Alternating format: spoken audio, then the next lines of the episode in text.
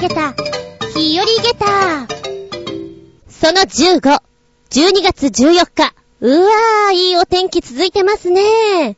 寒くもなく、ちょっと風はありますけれども、うーん、こんなに暖かいと大丈夫かななんていろいろ心配になっちゃいます。薄着でいるとさ、意外に夜ガツンと寒くなったりするでしょやられたって本当に思うんですよね。カイロ買ったろかーって。皆さんは風邪などひかないでくださいね。外から帰ったら、うがいてらい、ふんふんふんふんですよ。なんかあの、うがい手洗いしてるとあの歌が頭の中を回ってしまいます。思わず買ってしまおうかと思うぐらい回ってしまいます。アナ恐ろしや CM 効果。ばあちゃんの言う通りですね。しばしお付き合いいただきますのは私、時計はアナログよりもデジタルが好きな厚み純です。よろしくお願いします。この番組は、ちょあへよ .com のご協力へて放送しております。昔から時計はデジタル派なんですよ。なぜか、見間違えるから。単純にそれだけです。小学生の頃はアナログ時計がよく読めなかったんですよ。わかるんだけども。で、やっぱり具体的にわかりやすいっていうのがデジタルじゃないですか。か一番最初につけていたのは赤いバンドのディズニーのミニーちゃんだったかな？の時計を愛用しておりました。しばらく私のディズニーシリーズ腕時計をずっとしていたんですけれども、うん。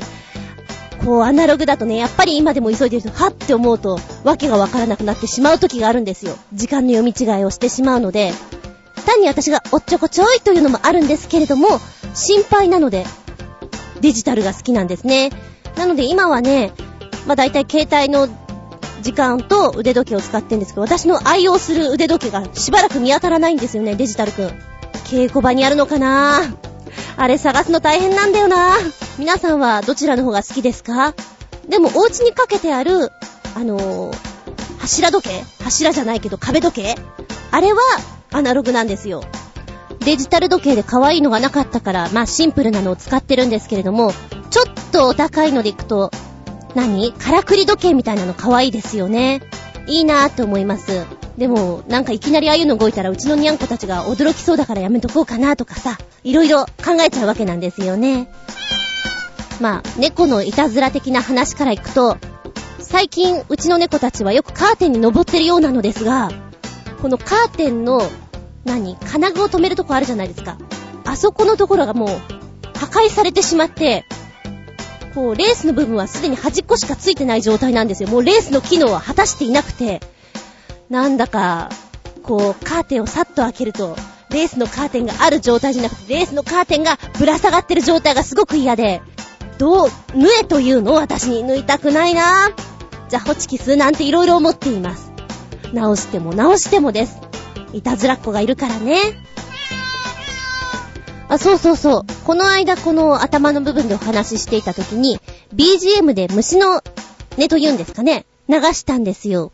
で、これ何の声か分かりましたみたいなコメントをちょこっと載せといたんですけど、分かった人いるかしら？この声です、これ。今聞こえてるはず。何かわかる？実は、コオロギさんたちの合唱の声だったんです。効果音もさ、バッチリ合ってるものと、いや、全然そう聞こえないよっていうのと、もう全くこう、イメージで作ってるものがあって、面白いんですよね。例えば、ポテトチップをね、パリッと食べる音っていうのもあるんですよ、効果音で。で、A のところはすごくいいんだけども、B のところはなんか、お前本当に今ポテトチップを食べてるねっていう音作ってるんじゃなくて、本当に今開けて食べてるねっていう音なんですよ。使い物にならない音だったりして、そこがまたね、愉快なんですよね。いやいや、最近ちょっと効果音増えてきたんで、この辺でまた遊んでみたいと思います。ので、そちらもお楽しみに。世界の言葉でありがとう。本日はインドネシア共和国、通称インドネシア。ありがとうとはテレマカシー、テレマカシー。最初に聞いた時には、テレカクシみたいな、そんなイントネーションに聞こえたので、自分の中ではそれでインプットしています。インドネシア、ジャワ島なんての有名だよね。ちなみにどういたしましてっていうのが、カンパリーって言います。カンパリオレンジ一丁みたいなね。あれ？違う？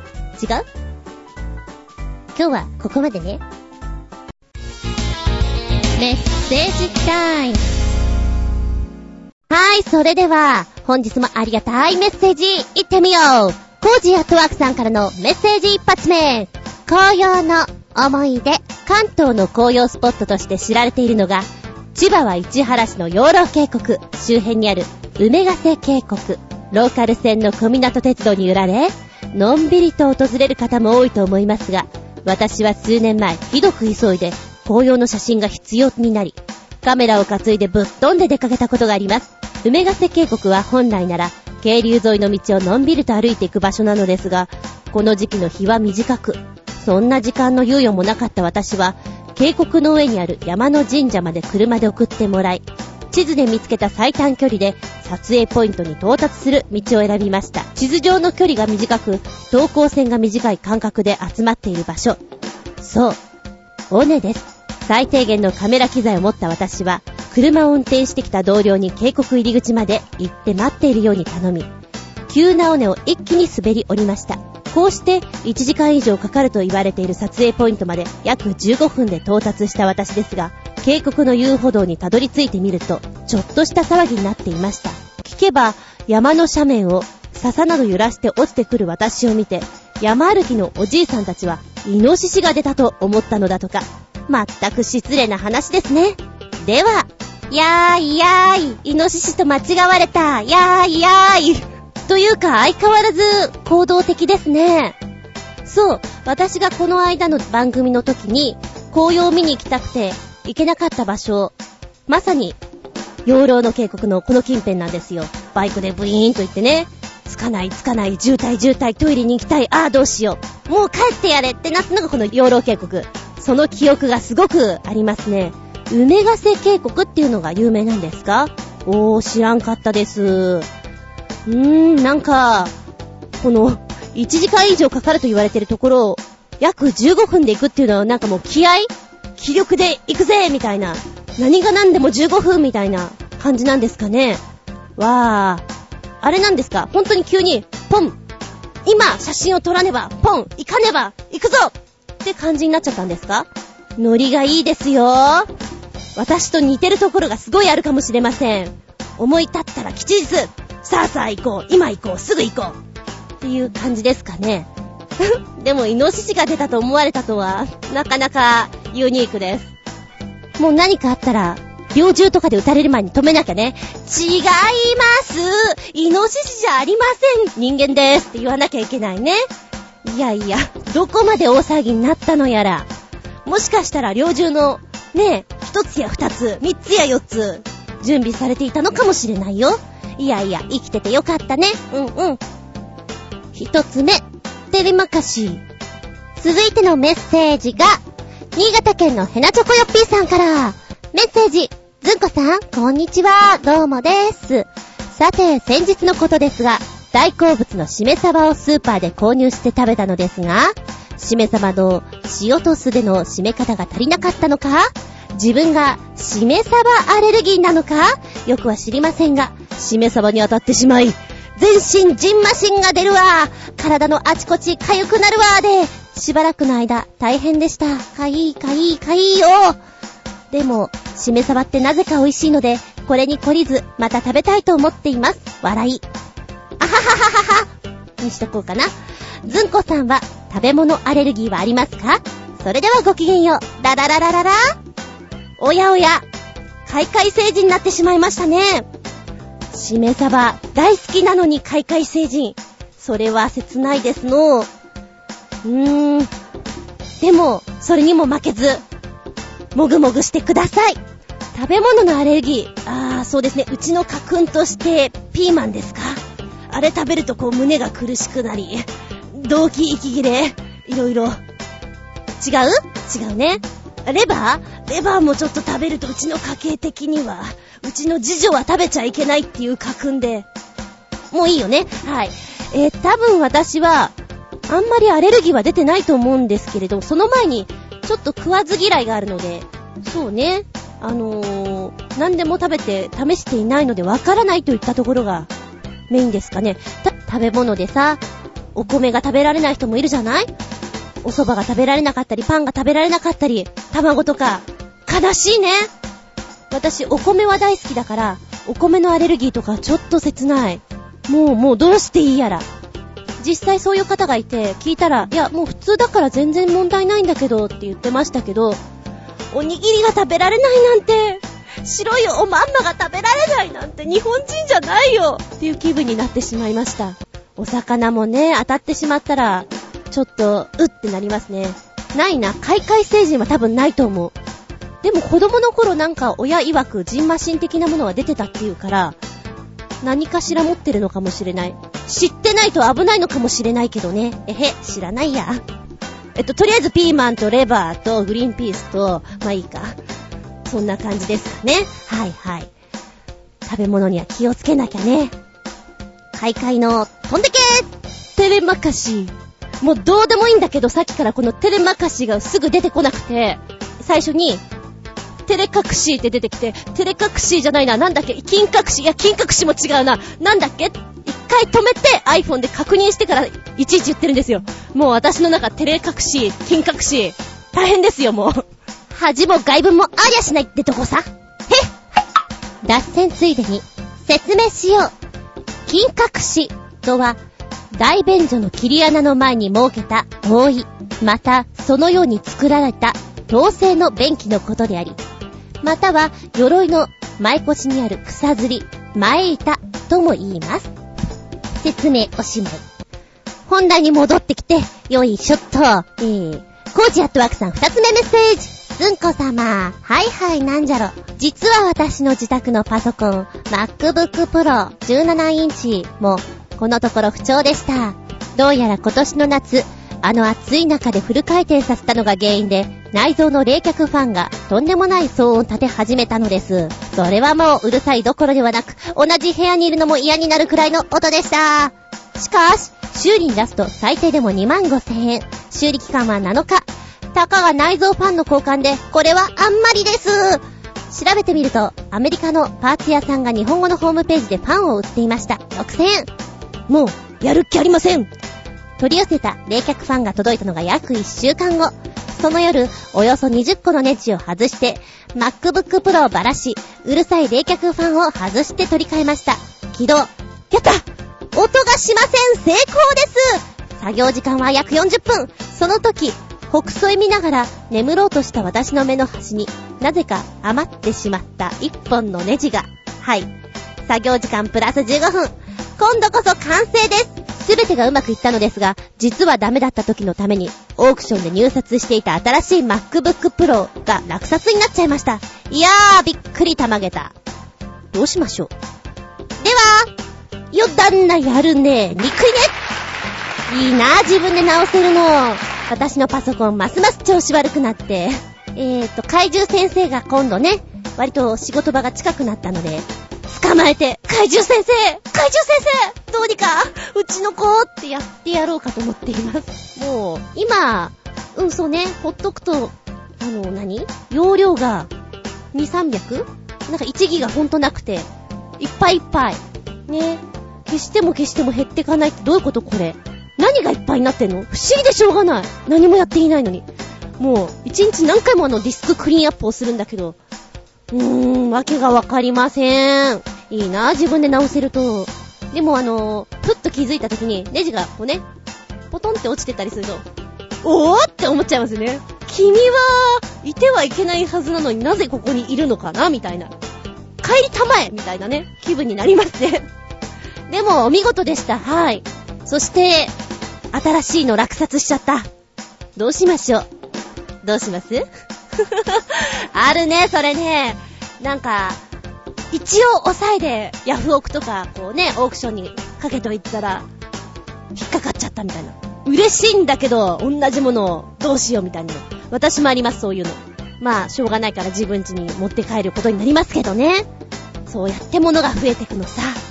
同じようなものばっかり増えてくのさ。また売っちゃえば？もう売っちゃったかなそれができるからオークションはいいよね。うちの電化製品もぜひ直してほしいです。はい。なんだこれ、依頼か？続いてのメッセージは、旅人さんからです。メッセージ。ずんこさん、こんにちは、旅人です。こんにちは。ずんこさん的には年末はどう過ごすのでしょうか？私は2年ぶりに東京ビッグサイトの某イベントに行けそうなのです。去年は仕事がなかったので行けなかったし、おととしは逆にバイトが忙しすぎて休みが取れなかったし、とは言っても、12月10日現在、年末のバイトのスケジュールが未定なので、まだ安心できないのです。下手したら、年末31日までバイトに入ってくれ、と言われる可能性がある。もしそうなったら私の休みは、事実上、正月の2日間だけ、3日から入る恐れがあり、になってしまうかも。冬の鉄道旅行も夏の時と同様、日帰り旅行になってしまうかも。でも、せっかく1年以上ぶりに見つけたバイトなので、贅沢は言えないよね。そうですか、今の時点で、年末年始のちょっと予定がまだわからないっていうのは恐怖ですね。でも、ね、年末、こう、ビッグサイトのイベントに行けそうっていう予定はちょっと仮で立てていて、それが潰れてしまったらかなり衝撃じゃないですか切ないな、それは。もう、やるならやる、やらないならやらないって、相当早くに分かってた方が私はいいたちですね。ちなみに私は、年末年始は仕事がなければ、ずっとぐーたらお家にいる方なんですけど、今は親がね、九十九里の方にいるので、去年からなんですけど、行くようにはしています。まあ私の昨年のお正月パターンはですね、浦安の知り合いがいますので、この方お仕事をしてるので、お願いしてしお仕事が終わった段階でお車を借用いたします。そして、えーと、声優でお買い物をし、食材を買って一度自宅に戻りまして、にゃんこを連れて、九十九里の方に向かって行ってたんですね。うん。で、二日ぐらいに戻ってきてお店があるっていうので、で、また、えーと、送ってもらって九十九里に帰ったっていうのをやりました。しばらくいました、九十九里に。ただ、今年はですね、猫が3匹いて、1匹は抱っこしたりできるんですけど、2匹はできないので、うーん、多分、車を借りるつもりで また売れ安で借りるつもりでいて、えーと、1泊か2日ぐらいして、戻ってくるんじゃないかなと思います。はい。うーん、どっちかっていうと、お正月とか私仕事をしてる方がなんかいいなと思うんですけどね。えー、おととしかたすら仕事をしていました。ああいうのいいなと思います。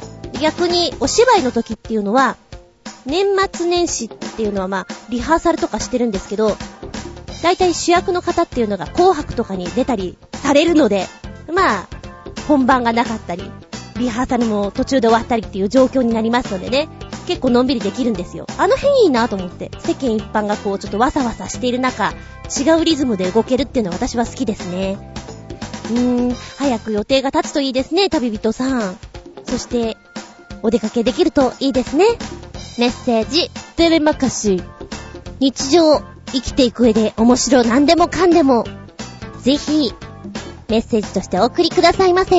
メッセージは、チョアヘオのホームページ、お便りフォームからサクッと送っていただいても OK ですし、私の方のブログの方からアクセスしていただいても構いません。その時は、あつみずんこっていうとこを押してくださいね。または、直接アドレス、こちらに送っていただいても構いませんよ。メールアドレスの方が、全部小文字で、geta アンダーバー zun アットマーク yahoo.co.jp よし、じゃあ、たまに歌おうかな。Geta アンダーバー zun アットマーク yahoo.co.jap がアドレスさ。ゲタアンダーバーズンよろしくお便り待ってます。金隠し違うって。テレ隠しもっと違うって。テレ、正解が出てこない。なんだっけ？テレ、テレマカシでしたただいまより、ずんこ先生のレッスンを開始いたします。ずんこ先生の本作り。まずは、コージアットワークさんのメッセージからね。お邪魔しまーす。はい、いらっしゃい。師走といえば先生が走る季節。というわけで、ずんこさんも走り回っていることとお察しします。私も来年は講師の仕事が1個増えそうな気配です。未だに人前で先生と呼ばれると全力で逃げ出したくなるほど恥ずかしいのですが、ずんこさんは大丈夫ですか？もしかして一人称、先生はね、とか話せますか？ずんこ先生、よかったら指導のコツなどご伝授ください。では、おっと、あれ、コージーアットワークさん、先生仲間だったんですか？いやいや、仲間か？へえ、いや、っていうことはお写真のってことですか？まあ、存じ上げませんでした。先生っていうのね、なかなか緊張しますよね。でもそのうち慣れてきちゃうな。他の先生とかは自分の下の名前をね、例えば、カオル先生って呼んでくださいとか言ってやってるんですけど、あの、純先生っていうのがなんか自分の中で気持ち悪いので、なんか言うときには、おはようございます。七種のゴンベです。とか言って、例えを出しながらやってます。大体私は七種のゴンベを使ってるんですけど、で、まあちょっとした時にね、話をするときには、先生もやってたよっていう言い方はしますね。慣れちゃう、慣れちゃう。時に優しく、時にユニークに。えー、そんな感じでやってます。ちょっとあんまり厳しくできないのが良くないかななんて思ってますけど、コージーさんはガッツンガッツン言ってください。はい。ありがとうございます。前回は年長さん向け、お友達ということで今時代劇やってるんですよっていうことで、多分来週の日曜日とか23日に私はあの浴衣を着て、所作をやってると思うんですけれども、うん。女の子バージョンは、あんこちゃんバージョンということで、今日ちょっとそこをサクッと読んでみようかな。でも違うのは後半だけなので、ちょっと省略しまして、箱を開けたところからです。お友達、1バージョン。あー、かわいい。今日から1のお友達ですよ。本当ですか？うん。ほら。でもまだ小さいのでしっかり面倒見るんですよ。はい。ありがとうございます。まず、その子に名前をつけなくてはね。名前なら、もう決めました。あんこです。ま、どうしてその名前なのですか？だって母上、この子真っ黒で、ふわふわなんですよ。まるであんこみたいで美味しそう。それに、いちはあんこが大好きなんです。まじゃあ、あちらにタツがいますから、あんこに何か食べさせてあげなさい。はい。では、タツー何ですか、お嬢様。みたいな感じかな？はい。えー、ちなみに1の方は、子猫の名前をあんこちゃんにしていますので、あんこの説明をするときに美味しそうな顔をしてくださいとかやっています。なかなかね、飲み込みが早いので面白いですよ、見ていて。まあちなみに小学生チームはいろいろやってるんですけども、とりあえずテンション低いなと思った時には、早口言葉をやらせるとなんだか知んないけど盛り上がります。まずは、お友達同士、二人組になって、相手の目を見て、気持ちを込めて言ってください。よーい、スタート3回言ったら座ってね、なんて言ってちょっとゲーム感覚にやっています。え、何をやると盛り上がるかっていうとね、これは結構盛り上がるんですよ。行ってみましょう。多分これ、流行った人は同世代じゃないかな。では、気持ちは、怒りで。ガウあんた私のことあんたあんたって言うけど、私はあんたのことあんたあんたって言わないんだから、あんたも私のことあんたあんたって言わないでよね、あんた。分かったの分からないの分かったなら分かった、分からないなら分からないってはっきり言わなくちゃ分からないじゃないの。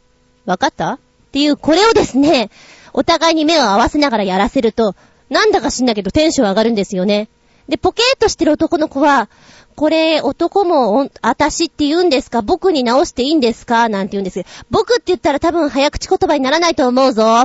頑張ってみって言ってみんな、あたし、あんたでやらせてますね。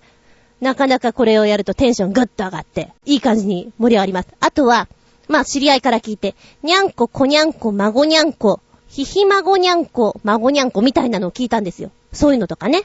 皆さんもなんか面白そうな早口言葉とかあったら教えてください。どちらかというと間抜けなのいっぱいやってます。バス、ガス、爆発、ブス、バスガイドとかね。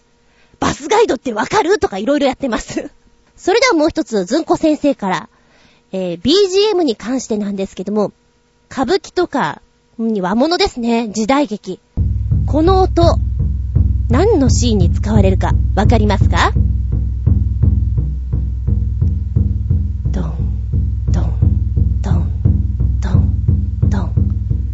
これはあるシーンでは必ず使われるんですよ。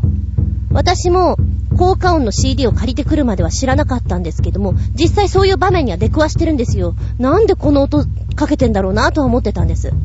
で、私が出くわしたのはですね、大石倉之助の一番最後の打ち入りのシーン。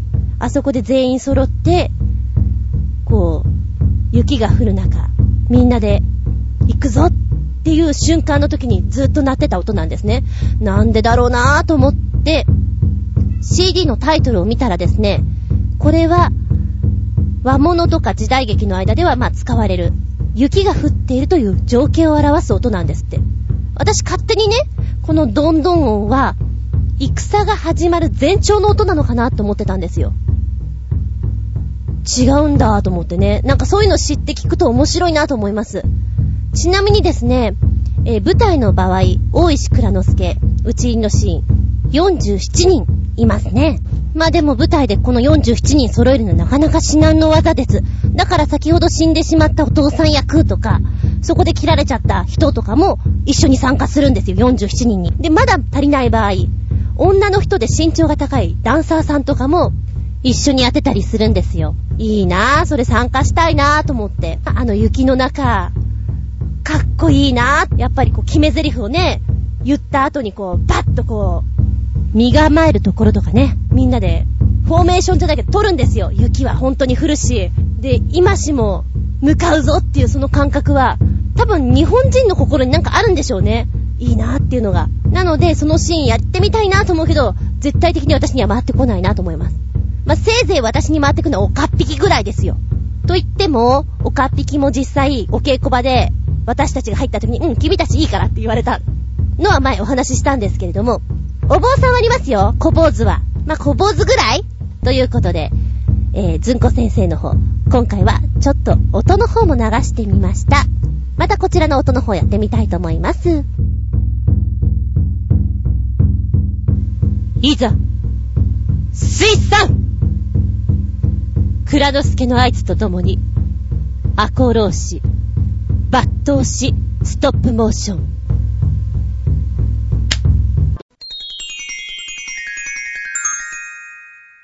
シシピンアウトタイム本日のテーマは、いたずら大作戦ですよ。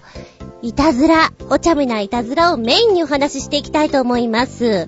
こう日常生活でさ、イライラしてたり、張り詰めていたものがそのお茶目ないたずらによってほどけるような感じになってくれたら嬉しいなと思って、不詳私厚み純、仲良くなった人にはとりあえず、お茶目ないたずらを、と思っております。軽いジャブで言うと、えー、バイト先とかね、そのぐらいで知り合った方だったら、靴、仕事用のハイヒールとか、変わりますよね。シューズに変わったりするときに、その、そこのところにガムテープを貼っとくんですよ。すぐに取れなかったり、こう履こうと思ったら履けなかったりっていう、まあその程度のこと。あとは、脱いだ靴を、靴紐のところを全部繋げとくとかね。全部、全部繋げとくとかちょっとイラッとするんだけど、ああ、やられたっていう、その、楽しんだっていう、その感じを味わってもらいたいな、鬱陶しいけど、やったりします。自宅でもやったりしましたね。うちの姉はやるとやり返してくるので、なかなかやりがいがあったんですけど、えー、靴を1個結んどいたら、うちの靴全部結ばれてしまって、うちの靴って私の靴もそうだし、親父さんの靴もそうだし、全部繋げたような人なんですよ。で、朝急いでる時にそれ気づいて、ああ、もうって思って、それはやめましたね。お弁当をなぜか私が姉の分も作っていたんですけれども、で、お弁当もね、シンプルなお弁当も作っていたんですが、ちょっと小派手なものを作ってみたりして、あの、網だくじとかちょっと開けたら恥ずかしいような感じに作ってみたりしましたね。あと、これ傑作だなと思ったのが、パッと開いた時に、梅干ししか見えないように小細工をするんですよ。要するにおかずは一番下にして、その上にペンペンペンペン白いご飯を乗っけて、で、日の丸弁当の状態にして開けた時にショックを受けるがいい。っていう感じにするんですね。トッピングとしてふりかけを2、3個入れといてあげるんです。で、そうすると帰ってきた時に、あれ驚いたっていう反応がちょっと面白くて、あつみじゅん今日は傑作でしたとか思うと、いい仕事ができたなっていうのはあります。何やってんだって感じなんですけど、そんなことばっかり。あとね、えー、まあお弁当シリーズでいくと、余計なものをやっぱり、カバンの中にそっと入れといてあげる。これだけだとお弁当足りないだろおっきいふりかけも持っておいきとかね、入れといてあげる。で、本人気づかないで学校で気づくみたいなね。荷物になったよ、なんて言われたりするのがまたちょっと楽しかったな、なんて思いながらね、よくやりました。で、役者さんは本当に前もお話ししたんですけど、いたずら好きが本当に多くてですね、えー、大学の話ですね。大学が受験の頃になると、まあ要するに1月2月3月になると、学校の中でお稽古ができなくなってくるんですよ。で、お稽古できないと辛いので、外に稽古場を借りて、練習しに行くんですね。で、私がそれを担当していたんですけど、私は多分別の仕事か何か、稽古か何かあったのかな？で、その日は行けないよ、ごめんねっていうことで、場所だけ教えて、じゃあここの稽古はしといてね、みたいな感じで、お願いしてたんですね。で、そしたらね、なんかあの、稽古を、中止になりました、みたいな連絡を後で受けたのかな？で、聞いたら、どうも一番最初についたメンバーが、あ、ちょっと脅かしてやろうと思ったらしくて、その稽古場の中を真っ暗にして、で、誰もいないような雰囲気を作ったんですって。で、そうすると後から来た人って不安でしょ？あれ？誰もいないし空いてないし、あれ？今日稽古日だって聞いてたけど違うのかな？おかしいなと思って、当時携帯とかはみんなそんなに持っていないので、まあ、しばらく10分とか待つでしょう。男の人だったんですけどね。まあ、どのぐらい待ったのかは知りません。待てど暮らせど、誰も来ない。おかしいな、おかしいなと思って、もうしょうがないから帰ってしまった。で、その人主役なんですけれど、帰ってしまったって話なんですが、聞いたら、稽古場のところでみんなね、体育座りして、いつ気づくかないつ気づくかなってワクワクしながら待ってたんですって、真っ暗の中、何人も お前ら何やってんだよって稽古しろよみたいなのがあったんですけど、そんなのもね、聞いて、まあ、わからなくはないんですけどね。で、やっぱり、大学ぐらいだと、バイトもしてるし、学校も行ってるしっていうことで、みんなお疲れなんですよね。で、稽古もしてたりすると。じゃあ、ちょ、ちょっと今、あの、時間が空いてるから、ちょっと仮眠取るみたいな人も何人かいたりするんですよ。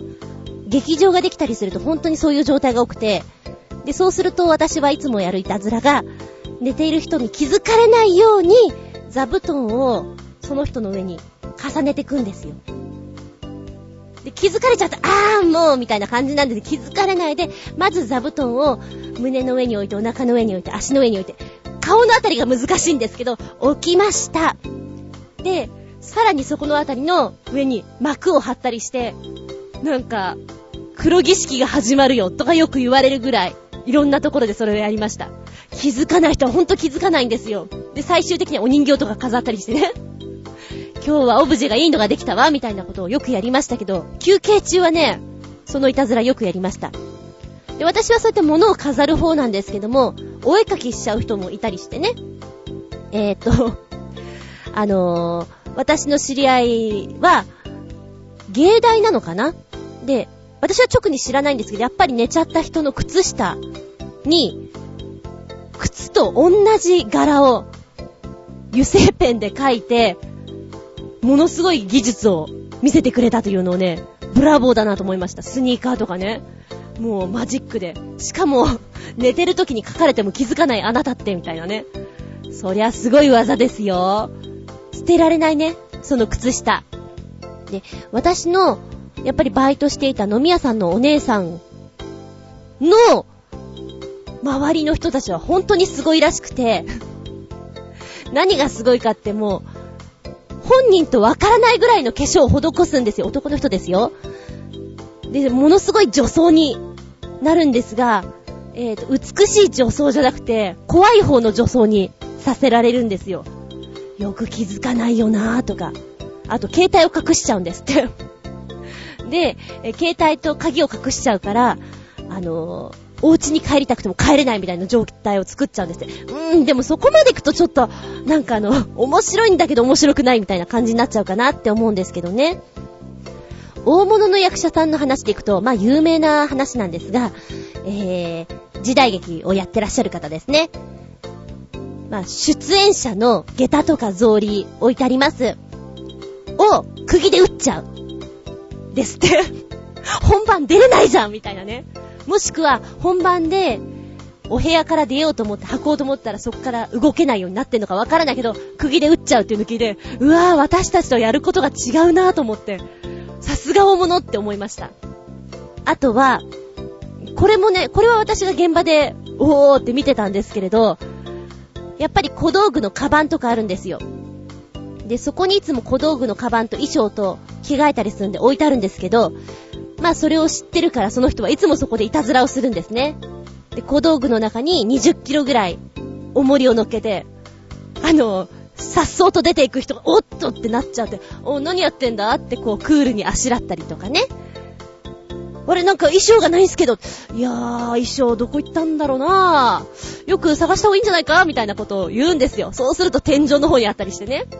ガムテープでこう綺麗に貼られてたりすると、面白いなと思います。あの、いずれも今言った方々大阪の方なんですけど、面白いです。やってることが。もう一つやっぱり有名な方で、名前はあえて言いませんけど、まあ、役者さんで、えっ、と、カンペを見るのが上手い人ってやっぱりいるんですよ。で、カンペを見て、もうあたかも見てないようなお芝居をするっていうのが本当に上手いのも、それはプロだなと思うんですけど、技だなと思うんですが、そのカンペをあえて見せないように隠していく。例えば湯飲みとかにね、カンペがあります。それをあえて見えないようにさっと隠すとか、壁のある位置にカンペがあるところをこう、スッとこうね、その人の視覚に入るようにやってみるっていうのをやるいたずらがあるっていうのを聞いて、それも違う意味で技だよねって思って、うん、なんかね、大物の人はやることがでかいです それやっちゃうか。で、いたずらではないんですけれど、やっぱりあの、舞台に出てて、あ、あの、ちょっと、ちょっと頼むわってこう、舞台上でですよ。その人がささっといなくなっちゃうんですって。え焦りますよね。で、場をつなぎますけど、後で聞いたら、うん、あの、ちょっとあの、クソなみたいな。本番中行っちゃったんだみたいなね。いたずらではないけど、茶目っ気があるなっていうのは面白いなと思います。じゃあここでメール行ってみちゃおうかな。コージアットワークさん、いたずら大作戦高校の頃、部活が終わった後に飲もうと思っていた缶ジュースが誰かに飲まれてしまう事件が頻発しました。そこで私が考えたのは、毒入りジュース作戦犯人はどうせ同じ部の先輩に決まっているので、もちろん本当に毒は入れません。使ったのは学校にある桟橋から踏んできた海水です。やり方は簡単。缶ジュースの底に小さな穴を2つ開け、中身をコップに移し、軽く中を水洗いします。次に汲んできた海水を缶に入れ、最後に穴をローなどで塞いで出来上がり。冷たく冷やしてクーラーボックスに入れ、ロッカールームに置いておいたところ、間もなくのぶとい土星が大成功北西見ながらロッカールームに行くと、そこにはカンカンに起こったコーチが、その後、暗くなってきた校庭をダッシュで走らされる私の姿が目撃されたのは言うまでもありません。ナイスです、コージアットワークさん。素晴らしい作戦、お見事大成功でございます。でも後でのしっぺ返しが痛いね。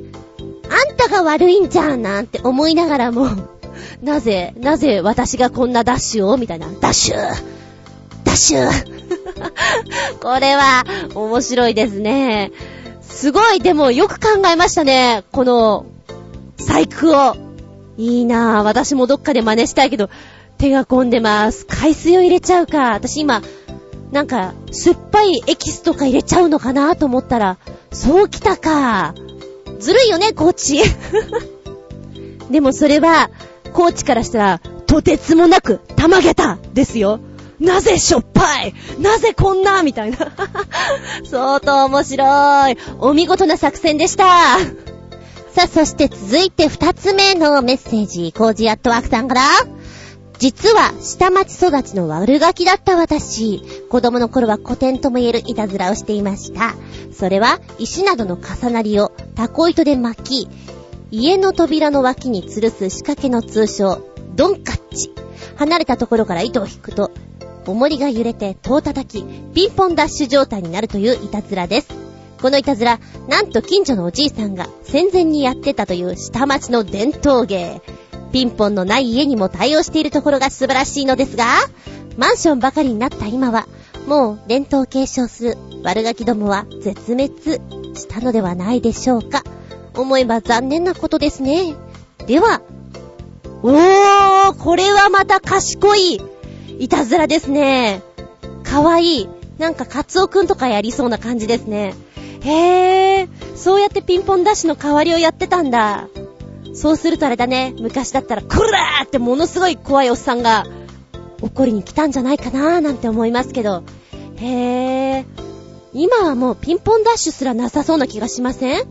もうオートロックだったりするし、なんか、ねえ、ちょっとそういうのなくなるとつまんないなぁなんて思ったりしますけど、よく考えましたね。こういうのはとても私好きです。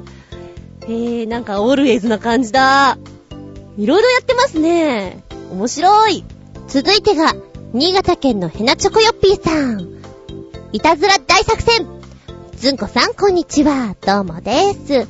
さて、いたずら大作戦ってことですが、僕が昔やらかした可愛いいたずらなのですが、姉がお風呂に入る前、湯船に入っているお湯の中に、某、増える乾燥わかめちゃんを一袋、パラパラパラっと入れたら、あら不思議。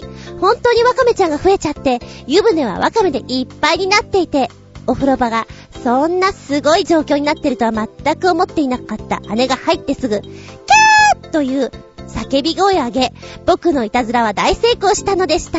笑い。いやー、その後、増えたワカメを湯船から片付けさせられましたが、正直、こんなに増えるとは思いもしませんでしたよ。笑い。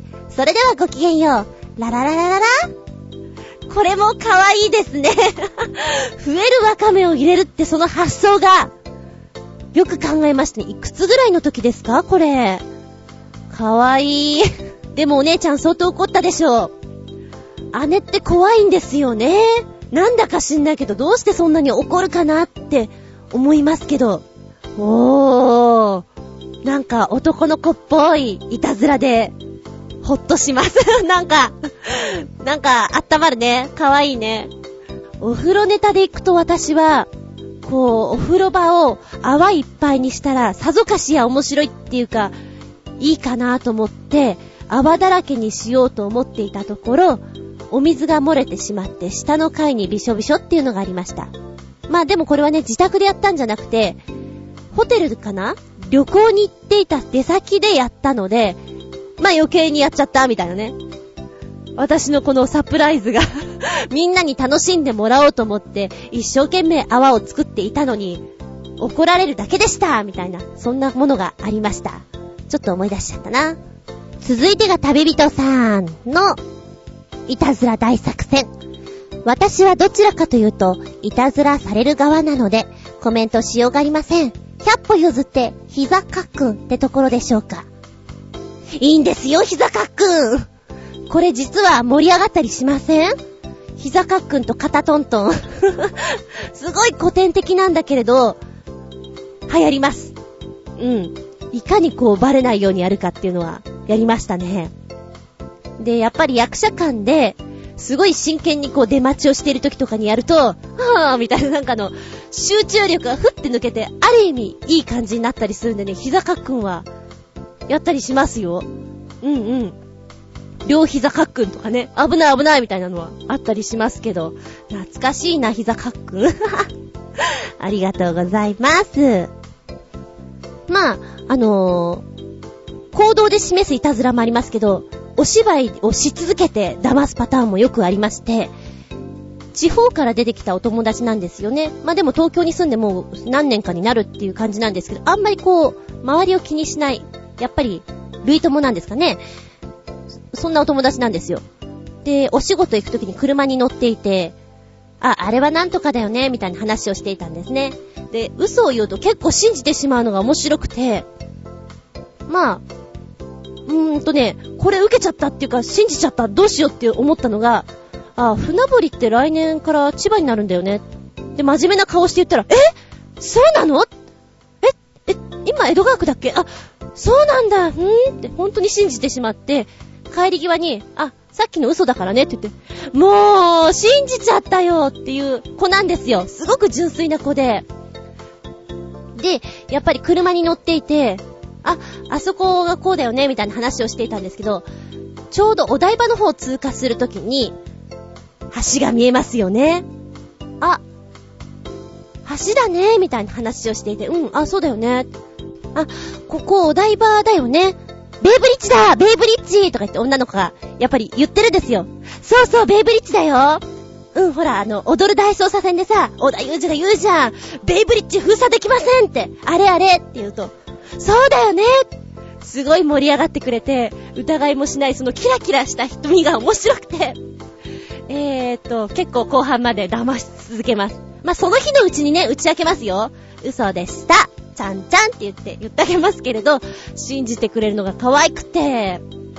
で、えー、私もやられたことがあるんですけど、初めて飛行機乗るときって不安じゃないですか。海外行くときとか。で、その時に周りの人に聞くとね、ああ、まず飛行機乗ったらね、あの、乗るときに靴を脱いで、で、席に着いたら窓開けるんだよっていうね、ことを 言ってくれるお友達がいて、そうですか？みたいな。うん、なんかやっぱり役者さんは嘘つきが多くて面白いですね。さらっとした顔で言いますから。まあ、あとはね、スタッフさんで言うと、衣装さん、お衣装さんのとこで、えー、お着物を着るときって自分の着ていた洋服をそこに置くんですよ。で、そこに置き忘れるといたずらされてしまうっていうのがあって、全部の袖口とか全部縫われちゃうんですって そりゃすごい手間が込んでるとか思いながら、スタッフさんのいたずらなんですけど、それを真似て私がやったのが、えー、お友達がお芝居終わって帰ってきて、で、自分でストレッチとかするために別のところに行ってね、運動とかしてくるんですよ。で、またお部屋着に着替えたりするんですけど、その時にお部屋着を軽く糸で一本でね、こうサクッと縫って、座布団とかにもくくりつけてあげて、持ち上げた時にいろんなものがくっついてくるというね、戦法を作ったことがあります。忙しいのによくやるねって言われたりして、へえ、楽しいでしょ？なんて言ったり。あと、そうね、お金を、いついつまでにいくら徴収しますっていうのが、まあ、どこでもあるじゃないですか。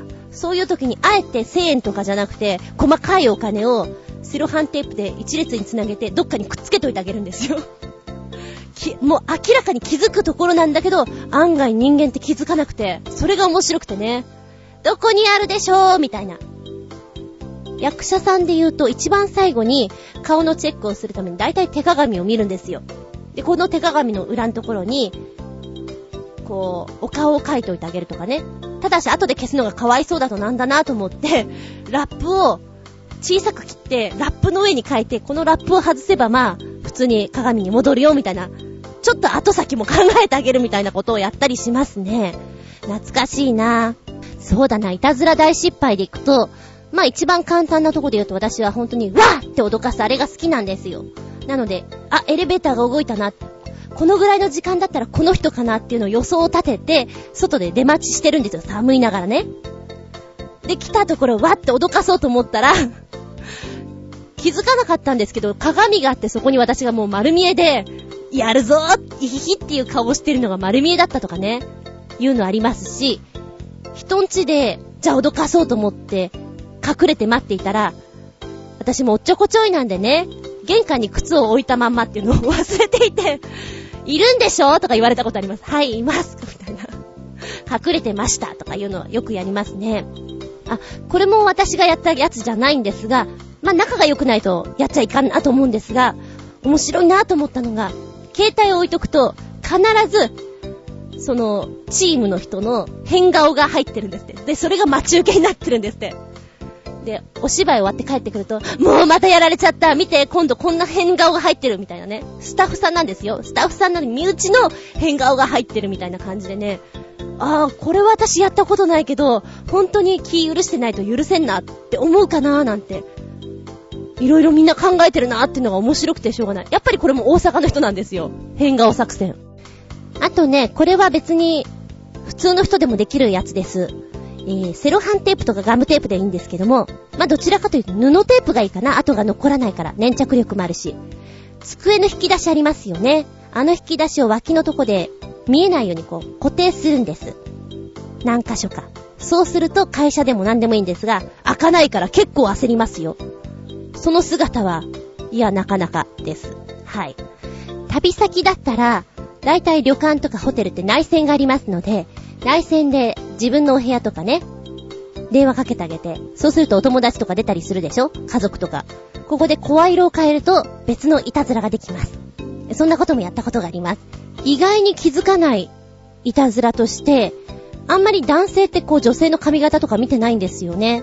で、そういういたずらなんですけど、まあ普通にストレートだった人が、こうアフロのカツラを被っても、本人が一体何秒で気づくかっていうのをやるとね、実は30分以上気づかなかったりしますよ。これ暇つぶしに面白いなと思ったりする。周りはね、いつ気づくんだろう、いつ気づくんだろうってこうドキドキしながら待ってるんだけど、いつまでも気づかない。これはお酒が入ってれば入ってるほど気づかない。ぜひ、なんか、催しの時にやってみてください。面白いですよ。サプライズパーティー。私は仕掛ける方も、え仕掛けられたこともあるんですけど、どちらもなんかね、いいです、これは。思い出になりますよ。まあ、やりすぎは良くないので、ほどほどに可愛らしいお茶目ないたずらを皆さんでやって、日々楽しい生活しちゃってくださいな。ちゃんちゃん。びっくりたまげた日より下駄。今回も、プチ下駄話でございます。ふと思い出してしまった話なんですけれども、各家庭の細かいルール的なものってあるじゃないですか。で、遊びに行った時に、え、そんなことやってるの？っていう、ちょっとした衝撃？そんなお話です。うちでは、カステラを食べる時には、食べる分のね、人数分でこう切り分けて食べるというのが普通なんですけれども、私のお友達はですね、お嬢様なんですよ。んで、聞いたらですね、カステラは一人一本食べてたよっていうのが、地味に、プチショックだったんですよ。えー、一本食べるんだ。で、羊羹は、やっぱり一本なんですって。配給でこう、一人弟にも一本、お母さんにも一本、お父さんにも一本。そりゃすごいやーと思ってね。っていうことは食べ物に関して、個別に切るんじゃなくて、もう一本単位なんだと。それがすごく面白くて、じゃあメロンとかスイカとかって何分の1とかでもらっていたのかなーなんて思うと、すごくドキドキしちゃいます。ちなみに私はすごく甘党なので、カステラでも、ロールケーキでも、どのぐらい食べるって言ったら、8センチとか10センチとか、ものすごい数値を言うんですけど、うちの姉は甘党ではないんですよ。で、たん、なんとなく食べたいんでしょうね。だから、どのぐらい食べるって言ったら、うん、5ミリとかね。切れるか5ミリみたいなね。めんどくさいじゃないですか。なぜかしらこう食べる人が切らなきゃいけないみたいなのあったので、で、もう一個これは自分がやっていて、他にやってる人がいないのでたまげてしまった話。それおかしいよってツッコミ、すごいされるんですね。前もお話ししたかな私お風呂の中で結構何でもやるんですね。えーと、まあそれ実家にいる時にはコーヒー飲んだり、漫画読んだりっていうのはまあ普通なんですよ。で、寒い時には、プラス、ラーメンとか、お腹空いてる時にはお菓子とか、勉強もそこでしてましたし、それおかしいよって、生活してるよねって言われるぐらい、結構、長風呂で、いたんですね。で、特に、まあ飲んでオールナイトして朝方帰ると寒いじゃないですか。で、なんかそんな疲れてるのに、さらにやっぱり飲んだ後だからラーメンが食べたく、朝ラーメンをしながら、お風呂で長時間、で、朝方寝るみたいな、7時とか8時とかにみんなが行ってきますの中寝るみたいな、ことを、ちょっと大学生の頃にやっていたなっていう話をしても誰も同調してくれないんですよ。そんなバカな。なんでそんなことするのって言われるんですけど、一人だけ私の友達、やるっていう人がいて、ちょこっと嬉しかったです。するよね。ラーメンとか味噌汁とか飲むよね。食べるよね。って言ったら、うん、するけど周りはしないっていうね。っていう。まあ、追い炊きができるお家だったらやってごらんよ。蓋を半分に折ってそこをテーブルにするの。おすすめだよ。ちょっと汗なんかかいちゃうと健康的だよ。ぜひ、おすすめです。え下駄？下駄じゃないよ、これは。マジバナだよ。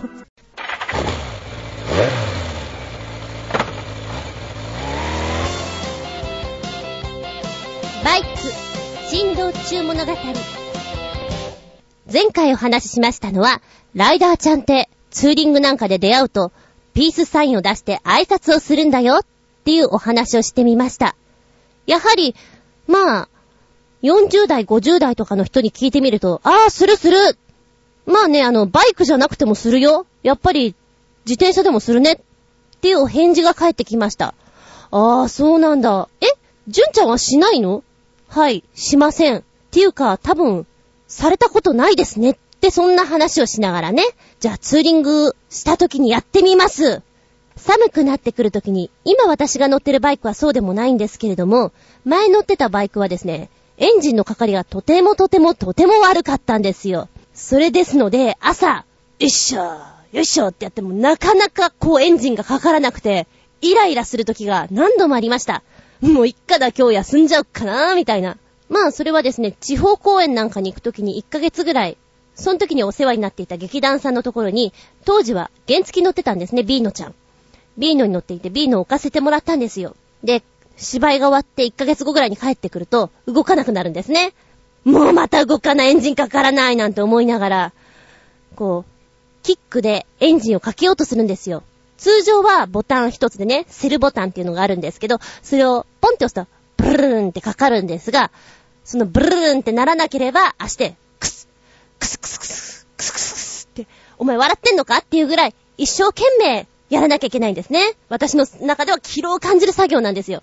もうまただよ、なんて思っていたらですね、大体そこの劇団さんの、まあ昔乗ってたよなんていう人が出てきてくれて、やってあげるよって言って、一発でかけてくれるんですよ。私のバイクなのに悔しいなんて思いながら、何度かね、その方にはかけてもらって、本当に私は自分のバイクなんだけど、エンジンをかけるのが下手なんですね。ままならなくて。で、そのバイクじゃなくて別のバイクに乗り換えた時、やっぱりエンジンがかからなくなってしまったんですよ。で、それの時には、昔、コンビニでバイトしていた時の店長さんがね、まあ、コンビニの前あたりだったんで、いて、やってあげるよって言って、こう、お店から出てきてくれて、お店の近辺でかけてくれたんですよ。ありがたやーなんて思いながら。そんなこんなで私、いろんな人にね、自分のバイクのエンジンかけてもらってるんですね。情けないなーなんて思いながら、なんで私がかけられなくて、この、初めて見る人たちがこうかけられるのかがショックで、未だにそうなのかななんて思っちゃうんですけれど、コツなんですかね？で、私の好きな言葉で、バイクをあの、エンジンかけるときね、車でもそうです。暖気するって言うじゃないですか。あの暖気をするとき、私の心の中では、暖気に暖気シェーンなんて思いながら、もうこれで大丈夫なんて思いながら、いつもエンジンかけておりました。えー、寒くなってくると、このエンジンがかからなくて、朝の1分2分貴重なこの状態の中、どうしてくれよかかれよそろそろっていうイライラ感があったのを思い出します。これね、ツーリングの時とかにやっちゃったらどうしよう。っていう焦りもありましたね。懐かしいな。今のバイクはお利口さんなんで、うん、今んところはないかな。大丈夫です。ということで、バイク珍道中物語。エンジンかからないどうしよう。あ、そこのあなた。もし、もし、このバイクのエンジンをかけてくれまいか？悪いの？のお話でした。この番組は、ちょあへよ .com のご協力へて放送しております。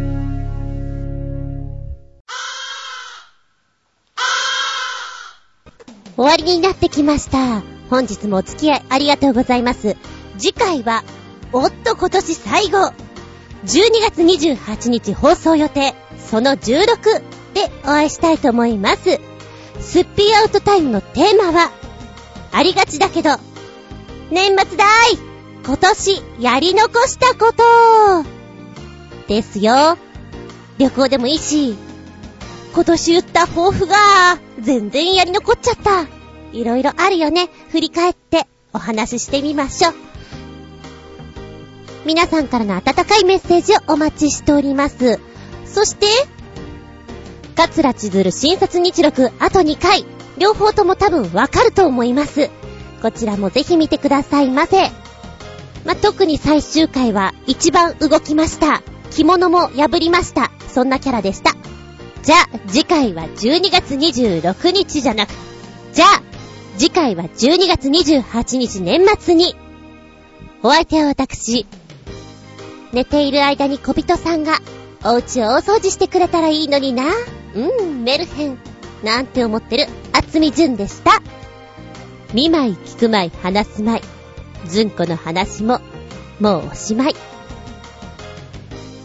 バイバーイ